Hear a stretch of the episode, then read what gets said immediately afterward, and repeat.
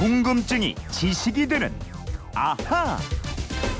네, 궁금증과 호기심이 세상을 바꿉니다. 궁금증이 지식이 되는 아하. 오늘은 휴대폰 뒷번호 9277님의 궁금증입니다.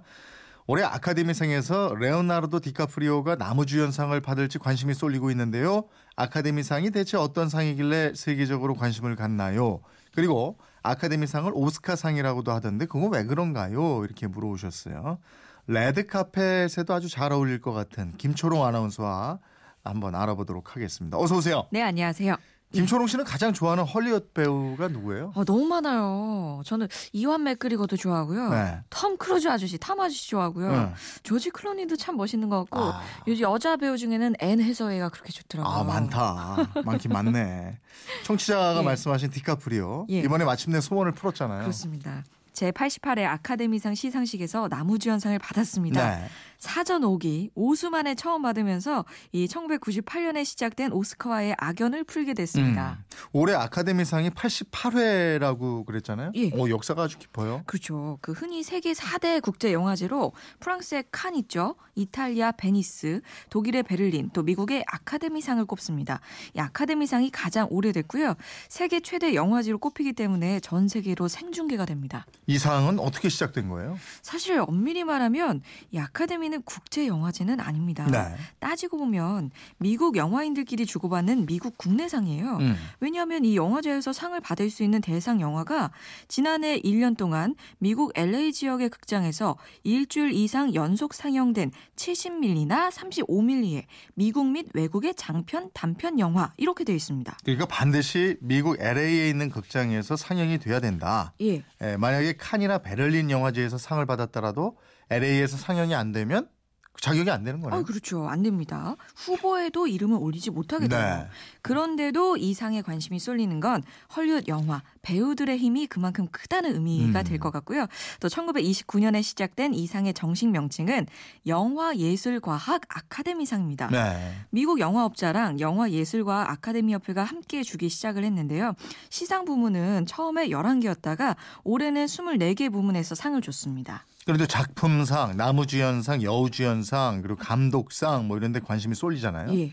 어, 이 수상자나 수상 작품 이건 어떻게 선정돼요? 우선 매년 12월 말에 아카데미 회원들에게 각 분야의 후보를 추천해 달라는 우편을 보내요. 그러면 회원들이 1월까지 자신의 소견을 적어서 보냅니다. 이때 각 전문 분과의 회원들이 자기의 분야의 이 표를 던지게 되는데 네. 예를 들어서 뭐 배우 분과에 속한 배우 회원들은 남녀 주연상과 남녀 조연상 후보 이름을 제출하게 되고요. 음.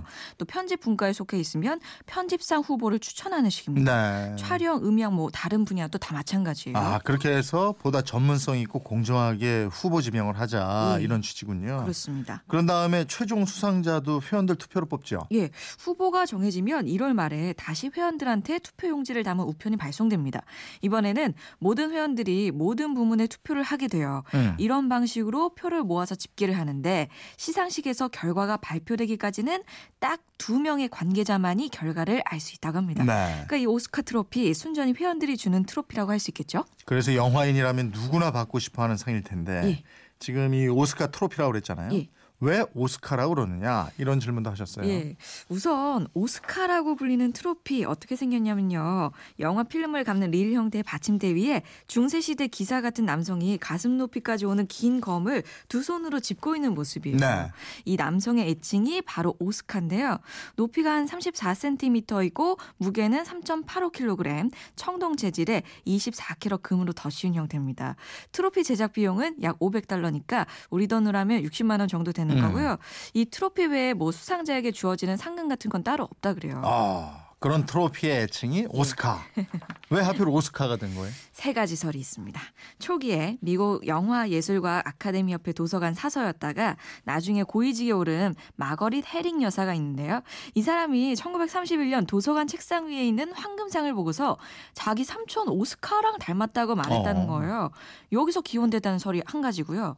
두 번째는 1920년대 헐리우드 여배우 베티 데이비스가 트로피를 뒤에서 봤을 때 첫 남편인 하먼 오스카 넬슨하고 닮아서 오스카 가 됐다는 이야기가 있습니다. 어, 이 두 가지 설이 모두 오스카라는 이름을 가진 사람을 닮았다 이거네요. 예, 그렇습니다. 네. 나머지 세 번째는 헐리우드의 한 칼럼니스트가 1934년 제6회 아카데미 시상식에서 여우주연상을 수상한 캐서린 헵번에 관한 기사를 쓰다가 아카데미상을 계속 그 상이라고 쓰는 것이 지겨워서 그냥 오스카라고 썼대요. 음. 근데 그 이름이 애칭으로 굳어졌다는 설입니다. 어. 아무튼 이렇게 세 가지 설이 있는데 네. 오스카 상이라는 칭호가 많이 쓰기 시작하니까 아카데미 측이 1939년 공식적으로 이걸 받아들여요. 예. 그래서 트로피 이름을 오스카라고 부르고 있습니다. 아, 90년 역사가 다 돼가는 지금까지도 네. 설이라고 그러는 걸 보면 어느 것도 확실하지 않다 이거 아니에요? 자기들도 모르나 봐요. 어.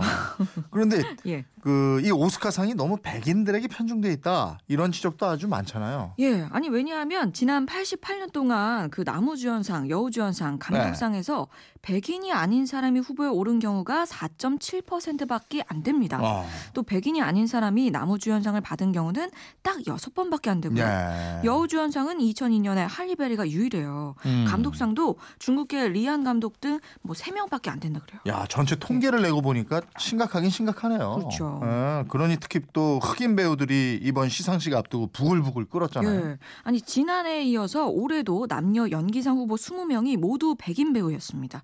후보조차 안 되니까 수상은 아예 불가능한 거잖아요. 음.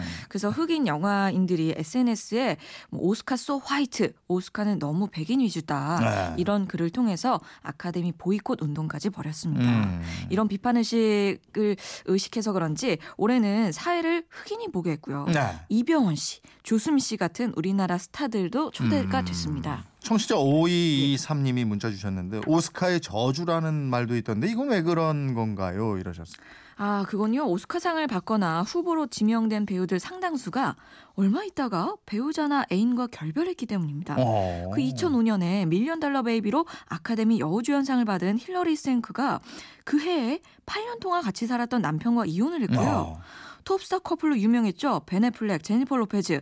2003년 아카데미 끝나고 나서 몇 주 있다가 파혼을 발표해요. 어. 또 레오나르도 디카프리오를 비롯해서 앤 해서웨이, 조지 클루니, 줄리아 로버츠, 제니퍼 애니스톤 이런 분 사람들이 아카데미상과의 인연을 맺자마자 사랑을 잃어버린 대표 사례들로 꼽힙니다. 그렇군요. 근데 저주라기보다도 예. 그 사람들이 이게 만났다가 헤어졌다가 하는 게 워낙 다반사하다 보니까 그게, 걸려서 그런 거 아닌가 뭐 이런 생각도 드는데요. 뭐 금방 다시 사라- 새로운 사랑을 시작하긴 하더라고요.